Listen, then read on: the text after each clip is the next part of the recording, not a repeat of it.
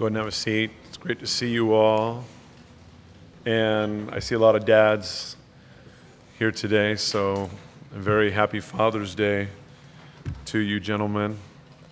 And um, for all of us that have a, a dad, as a, a godly dad especially, wow, what a, what a day to thank God for godly fathers because you know not a lot of kids come to Christ if they don't have a godly dad, and so if you have a godly dad, then uh, you thank the Lord for that godly dad that you have. It's a wonderful thing. I love celebrating Mother's Day and Father's Day because you know we have a heavenly Father, and that's the relationship that we have with Him. One of the names for Him in the Scriptures is Abba, which means daddy, and that's the kind of intimacy we enjoy. And he's powerful and magnificent and awesome, but he's also meek and humble and gentle with us as well. So, wonderful, wonderful thing. We, we left off in 1 Corinthians chapter 5, but I thought, well, it's Father's Day. So I thought, I mean, we'd do something special, try to think about what we could look at. And so I figured we'd go with 1 Corinthians chapter 6 this morning. So turn with me there. Great text for dads, I think. 1 Corinthians chapter 6. I'm so creative like that. That's just how I am. so, the church in Corinth has got a lot of problems, right? Of all the churches that the Apostle Paul was dealing with, Corinth seemed to have been giving him the biggest problems. But I think principally, if we were to sort of categorically sum up what these problems are, we might say that they have to do with the church's testimony the church's witness within the community, right? Because they had divisions within the body, makes us look like we're not united as a church. There was, as we saw in chapter 5, sexual immorality. And it said, as was not even reported among the Gentiles. In other words, that even the Gentiles didn't participate in that kind of behavior, that a man had his father's wife, so incest was going on in the church and the community wasn't even approving of it, but they all knew about it. The King James says it is commonly reported. So it was common knowledge. In other words, the city was buzzing about this. And now we come to 1 Corinthians chapter 6. And what we're seeing that's happening in the church is that people are suing one another within the body of Christ. Again, not a good thing as far as testimony goes. Now, Greece in that day, where Corinth was, was known for frivolous lawsuits. People were taking people to court for any and just about everything. Uh, several ancient writers said that every Athenian, to some extent, was a lawyer. It was a part of their culture. They enjoyed it. They enjoyed the challenge. Um, in some ways, they looked at it as a form of entertainment because they could go down and watch an argument take place between two attorneys. Well, that's not so foreign to our culture today. Seems like every one of the uh, major headlines of the news of the day includes a high profile court case going on in America right now. In fact, we have our own channel. We have Court TV today. You can watch it all day long if you want to. And I mean, how many of you didn't watch at least some of the OJ trial back in the day. And the simple fact that you know who I'm talking about when I say things like Judge Wapner and Judge Judy, and I'll throw out another one, maybe some of you will get this one William B. Keene. He was the star of Divorce Court back in the day. Shame to say, as a child growing up, it's one of my favorite shows on TV. My first ministry was I was a married couples pastor, but I loved divorce court growing up, so go figure. Our culture is not really that much different. We're sort of a sue happy kind of culture. There are millions of lawsuits. I heard one statistic the other day that there is a lawsuit for each 12 people in America every year. One out of every 12 is involved in a lawsuit. There are more lawsuits per capita in the United States of America than any other country in the world, and there are more lawyers per capita in the United States than any other country in the world. In fact, I'm not going to tell any lawyer jokes this morning. But I will say one thing that I am disappointed about is that for some reason we decided now that we're going to advertise for lawsuits. Have you noticed that? You can be sitting at home on TV and some commercial comes on and it's like, hey, are you suffering from these symptoms? And have you ever worked in this kind of an environment? You might be entitled to a settlement. You know, we advertise to try to find lawsuits today. And that is part of the problem. The media doesn't help things. We all probably remember some, what, 15, 17 years ago that a woman won a $2.86 million lawsuit from McDonald's by spilling a cup of hot coffee on herself. Well, maybe you're not so shocked because we live in this kind of a culture to hear that within the culture of Corinth that they had a lawsuit happy kind of environment, but it was a shock for the apostle Paul to find out that it was happening within the body of Christ. What's interesting, really, even more so about that, is that the Jewish religious teachers of the day actually taught that to go to secular court was like blaspheming God because it was like telling the secular world that God doesn't have answers to our problems. And the Roman and Greek world in that day accommodated the Jews in that. They allowed them to settle their own differences internally. In fact, even in the case of Jesus Christ, Rome was occupying Israel at the time, but the only uh, thing they were stripped of was the right of capital punishment. That's why they had to bring uh, Pilate into the mix. Other than that, they could have done whatever they wanted. They gave the Jews the right to execute their own discipline, short of, of course, capital punishment. And that same right was translated over to Christianity too because the Roman world saw Christianity as just another sect of Judaism. In their minds, that's what Christianity was. And so they allowed the same rights to Christians as they did to Jews. Again, that they could decide for themselves how to settle matters within themselves. And so that just makes it that much more frustrating for the Apostle Paul when he finds out that this is what's happening here in the church. Verse 1, chapter 6, he says, Dare any of you, kind of like saying, How dare you, having a matter against another, go to law before the unrighteous? And the word unrighteous there means unjust. So you're taking someone to justice who is unjust. In the sense, though, the word means not justified, uh, not a believer says, having a matter against another to go to law before the unrighteous and not before the saints. In other words, instead, why not go before the saints? So, this scenario here really would be a shocker for the Apostle Paul because, well, here are Christians, their brother and sister in Jesus Christ, and his thought is, well, the whole principle behind the Christian community ought to be love and forgiveness. Our relationship with God began at the cross of forgiveness. His love poured out upon the cross and His forgiveness of our sins. And yet, as Christians, sometimes we're the ones who are not as loving or forgiving of one another as we ought to be. But not only that, if you peek down at verse 8, but we're not going to go there yet, but you'll notice the word cheat and wrongdoing there as Paul is not just addressing believers suing believers, but he's addressing frivolous lawsuits, like not legitimate, cheating each other, just trying to rip each other off, trying to win a buck from someone.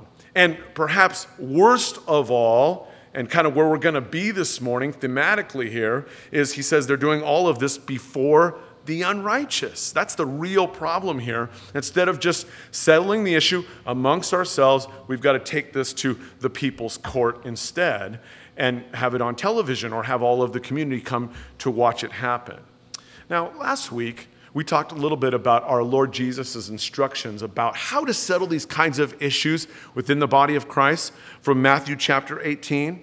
There's a progression that we're to honor in terms of how to handle these kinds of scenarios because there are problems that happen in a church. And you know what? Let me just stop there for just a second and remind you of that. Because it happens every so often that a person stumbles away from the church because they heard of a problem in the church. Don't ever let that happen to you because wherever you go, there are going to be problems in churches. because there are people and people are of the flesh and they make mistakes.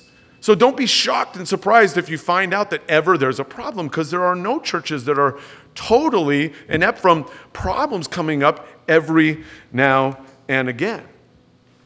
You know, you could hire someone to do some work for you. Maybe you've had this happen before. You know, you have a mechanic, you're like, oh, my car's bad, and you take it to a Christian mechanic and they quote you a thousand bucks, and you're like, oh, that seems like a lot. You go down the road and a non Christian mechanic quotes you for less price. And there's a little bit of friction there. Or you hire a contractor and you agree to a set amount, and then halfway through, the contractor says, well, it's going to be a little bit more. And then there's a little issue about that, and we're trying to be fair, but sometimes we don't see each other's perspective and that kind of thing. And that's basically what Paul's talking about here. Actually, uh, this uh, happened to me um, on a personal note uh, this past year. Uh, it's kind of joking a little bit. But uh, maybe you know or may not know that our worship leader and his wife, they own a little fish market here in town. And uh, I was in one day, just stopped in to buy a, a piece of salmon for myself. And uh, uh, Pastor Mike was there at the cash register, was giving me the pastor discount, which none of you get, by the way. I want to make sure because Sharon would be mad if she thought you knew. You actually have to pay more than the rest of the community. No, I'm just kidding. But he's trying to apply some kind of a discount, so the piece of fish was only going to be eight bucks, but it ended up being 80 bucks. So the pastor discount's not all that it's cracked up to be, actually. So I got the receipt and I went in the car and didn't even realize that I'd been charged 80 bucks. And I looked at it and went, whoa, $80? What do I do? I was kind of nervous, you know, because I, I confront him. Do I talk to him? Do I just let it go in or whatever? So I sued him. I took him to court, you know.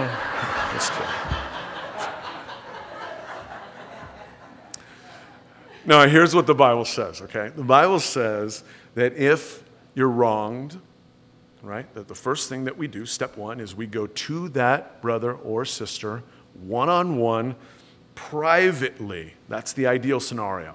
And hopefully, we're able to solve it one on one, okay? Then, step two, the Lord Jesus said, But if he will not hear you, then bring back with you one or two witnesses to confront that brother or sister on that level. So we're kind of escalating it a little bit, but without publicizing it so much. But then he said, step three, if he still will not hear from those witnesses, then take it to the church, take it to the church leadership. Okay? And then, of course, if he still won't hear, then you put him out of the church. But the principle behind this is that we ought to be able to solve these problems within the family keep it in the family. We ought not to be airing our dirty laundry for the community because it's not a good witness. It's not a good testimony. We ought to be loving and forgiving of one another, especially when you consider God's high calling for our lives and his high calling for our futures as well. Take a look at verse 2. He says, Do you not know that the saints will judge the world? And if the world will be judged by you, are you unworthy to judge the smallest matters? So he says, So look, if someday you're going to be ruling and reigning with Christ, judging the world, then how is it that you cannot solve these small, trivial matters within the body of Christ? A few bucks someone owes you, so to speak. Now, I think this is an interesting passage, and Again, I want to be careful always with these things, not to get anybody wound up, and let's not get all bent out of shape, because I know not everybody agrees on these kinds of things. But I think when you look at this here, this is a pretty good reference here to the, the Lord. He's going to have a, a return someday, his second coming, and he's going to establish his kingdom here on earth. The Bible teaches there's going to be a thousand year millennial reign. And there are some people who don't agree with that and don't interpret the scriptures that way and I acknowledge that. But I would just ask them to consider, if you're one of those people this morning, it's fine. I would ask you to consider, though, here, if you think that much of the book of Revelation is to be considered symbolically and not literally, I would ask you to consider here when the world has ever been judged by the saints, as it says here, even figuratively speaking. It's never happened. So I think this is definitely pointing to a future date and time in which it will, which the Bible talks about in the book of Revelation. Not only that, look at verse 3. He says, Do you not know that we shall judge angels? Same thing. When did that happen, even symbolically speaking? Sometime in history. No, it's going to be sometime in the future. Now, people ask me, and they say, well, is this talking about like us judging, like playing a role with Christ and judging the fallen angels? Or is this talking about, you know, being in heaven someday? And you know, the angels are called ministering saints, and they minister alongside and for us, and we're going to be ruling with Christ. And that word judge there could also mean reign there. So, does it mean that we're going to have a role in, in them serving us in the heavenly realm? And the answer to that question is, I have no idea but it doesn't really make any difference. I think the point of the matter is, is that this has not happened in history yet. This is going to happen at some point. In fact, look at the end of verse 3 where it says, How much more things that pertain to this life. So notice the differentiation there, okay? Follow me on this. Notice the differentiation between what shall happen, we shall judge the world, we shall judge angels, versus the things that pertain to this life, okay? So, enough said on that point the most important takeaway from this is what Paul is saying is considering the high calling that it is to be a saint of God, that we're going to be judging the earth, that we're going to be judging angels, and how is it that we can't solve some of these, quote, matters, these small issues that come up within the body of Christ? Because in Paul's mind, an unbelieving secular judge is less qualified to make judgments within this church family here than any of the believers in this church family are. Look what he says. Verse 4 If then you have judgments concerning things pertaining to this life, do you appoint those who are least esteemed by the church to judge? Now, I want to make sure you understand that Paul is not putting down the legal system within a society. We know that because we studied Romans chapter 13, where he taught us that we are to submit to the governing authorities that God has placed over us. So we're not talking about an instance that would come up that would require the judicial process. When a crime is committed and it's possible that someone has to do jail time, obviously we cannot solve that kind of an issue here within the body of Christ. But his point is when we have these small kind of disagreements, discrepancies over a couple bucks here and there, He's saying, why would you go to a secular judge who, for the most part, not all of them, but for the most part, don't judge by the Word of God? And for the most part, don't have the discernment of the Holy Spirit of God? Why use the world system for solving problems when you have a better system, which is keeping it in the family? So he kind of says this kind of harshly. Verse 5 I say this to your shame. It is so that there is not a wise man among you, not even one, who will be able to judge between his brethren? Again, shame on you. Are you kidding me that there's not one among you that's wise enough? Now you got to remember, just a couple chapters back, remember that he was kind of almost mocking them because they were so wise in their own eyes. And in chapter one, indeed, he said that they were very gifted. He said they lacked nothing in all utterance and all knowledge, that God had gifted this church body. They professed to be so wise, and yet now Paul's saying there's not a single one of you within the body that is wise enough to handle these things within the church so that they don't take to the streets and become a bad witness, that they tarnish our testimony. So he says, I say this to your shame. But brother, verse 6, goes to law against brother, and that before unbelievers. I wanted to quote verses 5 and 6 from a modern translation. I typically don't quote those modern translations because um, they're more of a commentary than they are a word for word or a thought for thought translation uh, on the verses, but I think it really sort of sums up Paul's point pretty well here. It goes like this It says, I say this as bluntly as I can to wake you up to the stupidity of what you're doing. Is it possible that there isn't one level headed person among you who can make fair decisions when disagreements and disputes come up? I don't believe it. And here you are taking each other to court before people who don't even believe in God. How can they render justice if they don't believe in the God of justice? So, in other words, first of all, it's bad enough that you're taking people to secular court within your church body, and you prefer a secular court for that kind of thing. It's bad enough that we're doing that in front of, for the most part, unbelieving judges that don't know God, that don't know the Word of God, that don't judge by the discernment of the Holy Spirit of God. But then, secondly, and probably more importantly, it gets back to kind of where we began this morning, which is he's really concerned about their testimony. You can almost hear it off the page there when he says, But brother goes to law against brother, and that before unbelievers? Seriously? Are you going to take them to court before unbelievers? You remember the People's Court? You remember that show? Dun dun. And someone would walk down the aisle and it'd be like, and here's the plaintiff, Pastor Joe Shupp, you know, he's suing Mike Hadley for $80 for a piece of salmon.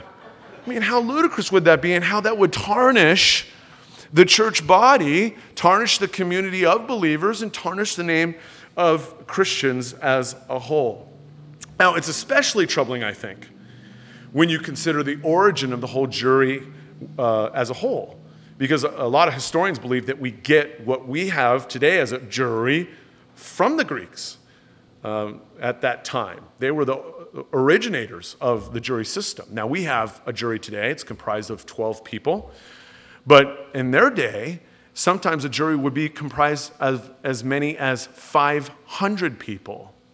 So now you're really letting the community in on this, right?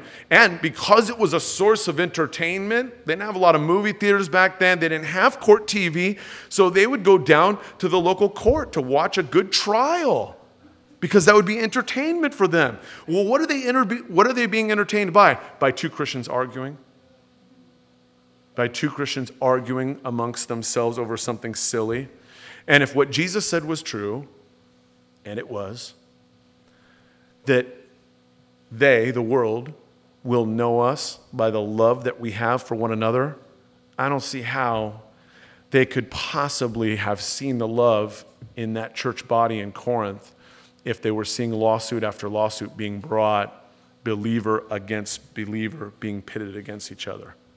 Now, you might think, well, what does this have to do with us? I mean, we're not taking each other to court here in this church body. And for the most part, you don't hear about a lot of Christians taking Christians to court. Very few instances in which you hear that. You may know of an instance, but there are very few instances of that. But I will say, on a different level, we are guilty of something very similar, which is merely just that point before, which is that we air our dirty laundry before the public.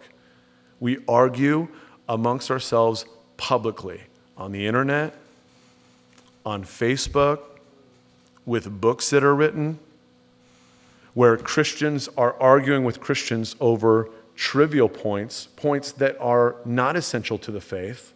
What's essential to the faith? You're a sinner. God, Heavenly Father, sent His only Son to die on the cross for your sins, and He rose again on the third day.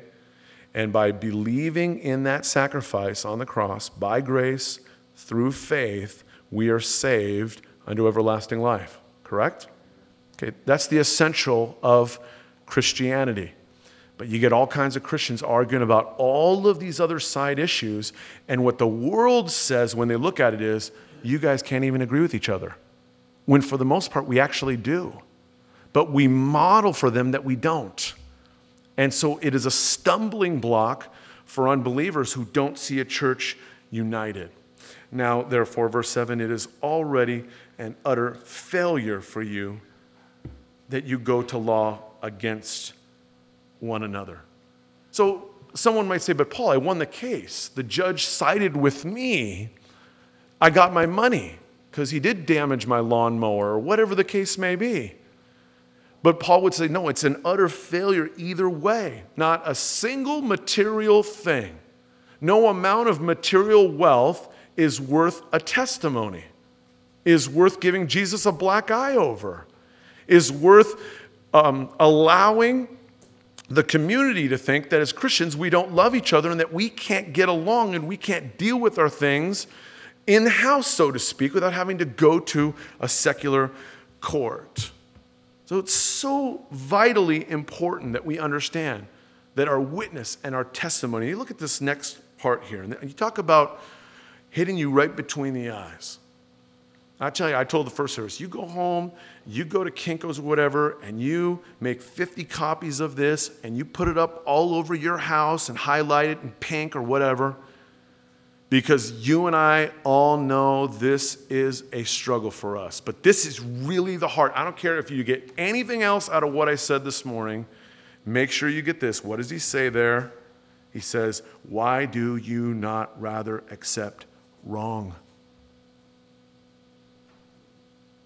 for the life of me, it is so hard to do sometimes. I am not good at that. I know, I know. It seems like every week I'm up here, like bearing my soul, confessing my sins. But really, this one is absolutely a struggle for me in my life. Ask the people who know me best, and they'll tell you. And I give you freedom and permission to tell them, you that are close to me. Tell them, tell them. It's hard to admit you're wrong. It's hard. But you know what? It's such a great way to diffuse a situation. It's the best way in the world to diffuse a situation. Why can't I get that through my thick head? You ever had it reverse done to you? Where you had all the points lined up and you were in the right, and you're like, you know, I got something to say, and I got this, and I got that, and they interrupt you, go, you know what, you're, you're so right. I'm so sorry. Will you forgive me? And you're like, well, I wasn't done yet. I have more to say. It just diffuses the whole situation when someone just says, I'm sorry. I, you're right. You're right. For, forgive me. So why not just rather accept wrong? Well, if my father was here today, you'll see him at some point this summer. That's what he would say. He would say, even to this day, Joe's never wrong. Big John's laughing at me. Joe's never wrong. Something I got to learn. And maybe you do too. And maybe today's a good day to learn that. Maybe there are some people here, your relationship with your dad's not what it should be. And maybe you ought to just accept wrong to restore that relationship. Or maybe you're the dad and your relationship with your son or daughter isn't what it should be. I know, easy for me to say, right? Because I'm up here. But Paul says it. Why do you not rather accept wrong? Why do you not rather, he says, let yourselves be cheated? In other words, who cares? It's a couple bucks. Let it go. Stop keeping a ledger. How many times should I forgive my brother? Seven times? 70 times seven. How much is that? 490. So if we're at 489, then, well, you're right on the brink there. No. And Jesus was saying, you just keep forgiving over and over. You don't keep a ledger.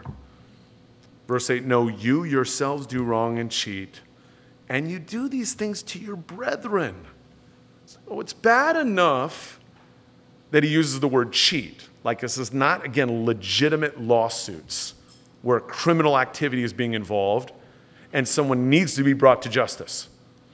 But look what he says you're doing it to your brethren. Now, I want to make it clear, though, that Paul is not condemning, I think, the legitimate use for Christians of the legal system when it is necessary for the laws of the land to be properly applied. So, are we allowed to sue um, an unbeliever? Yes, we are. The Bible doesn't address that here. And is there ever an instance in which we would be brought into a lawsuit with a believer. Well, there are some instances. Um, and, you know, like, God forbid, but a divorce is one of those instances in which those happen. God hates divorce, we know, but if you're brought into that situation, there's no hope for mediation. There's nothing you can do. You can't just not go to trial. So I understand there's some things along those lines. And actually, Jesus, in finishing the thought in Matthew 18, gave us another scenario. He said that after you take those three steps, so you go to the brother one on one, that's step one. Number two, you bring one or two witnesses with you. That's step two. Step three, you bring the leadership of the church. And then if he won't hear from any of that, okay, then he said this quote, let him be to you like a heathen and a tax collector. And you can take a heathen to court. So then, if you have to, if you have to, then you can use a legal system for those purposes. But here's what I would say this morning for our purposes I would say that as Christians, we should err on the side of why would you not rather accept wrong?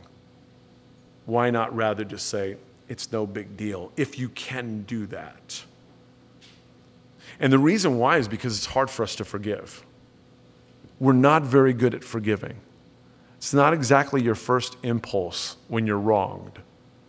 It's not your second, your third, or your fourth impulse when you're wrong to forgive.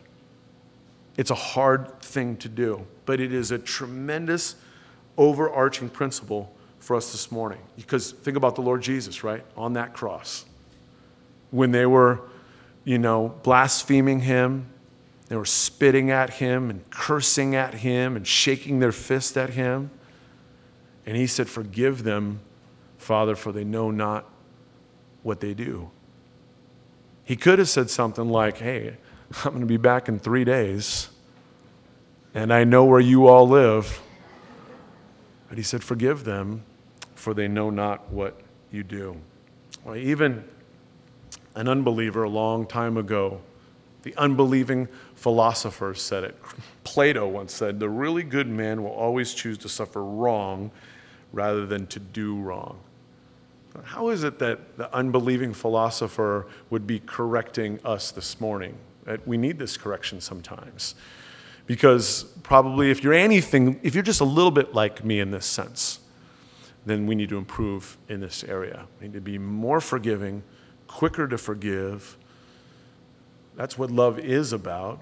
That's how we establish our relationship with Christ. He did it first. He loved us first while we were sinners. Sin is to rebel from God. And He loved us by sending His Son on the cross. Romans uh, chapter 12 says, If it is possible, as much as depends on you, live peaceably with all men. As much as depends on you, sometimes it's out of your control, but as it is possible for you, then to do that, to live peaceably with everyone. So I, I would encourage you today, as I exhort myself along these lines, I can tell you that in my own life, although this is a weakness of mine, I'm so thankful for the, for the few times in my life that God gave me the strength to take blame.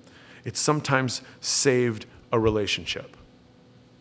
And you tell me if you don't have that same testimony, where you didn't fall on your sword and say, no, you know what, I blew it, even when it wasn't all your fault or even mostly your fault, that it didn't save a very important relationship in your life. You that are married, you have to do this all the time, don't you? You have to do it all the time. And every relationship that we're in, it's a great overarching principle for us to take away from here. Lord, help us not to have to be right all the time. Allow your grace to reign in any situation. Rather, just accept wrong and be okay with that.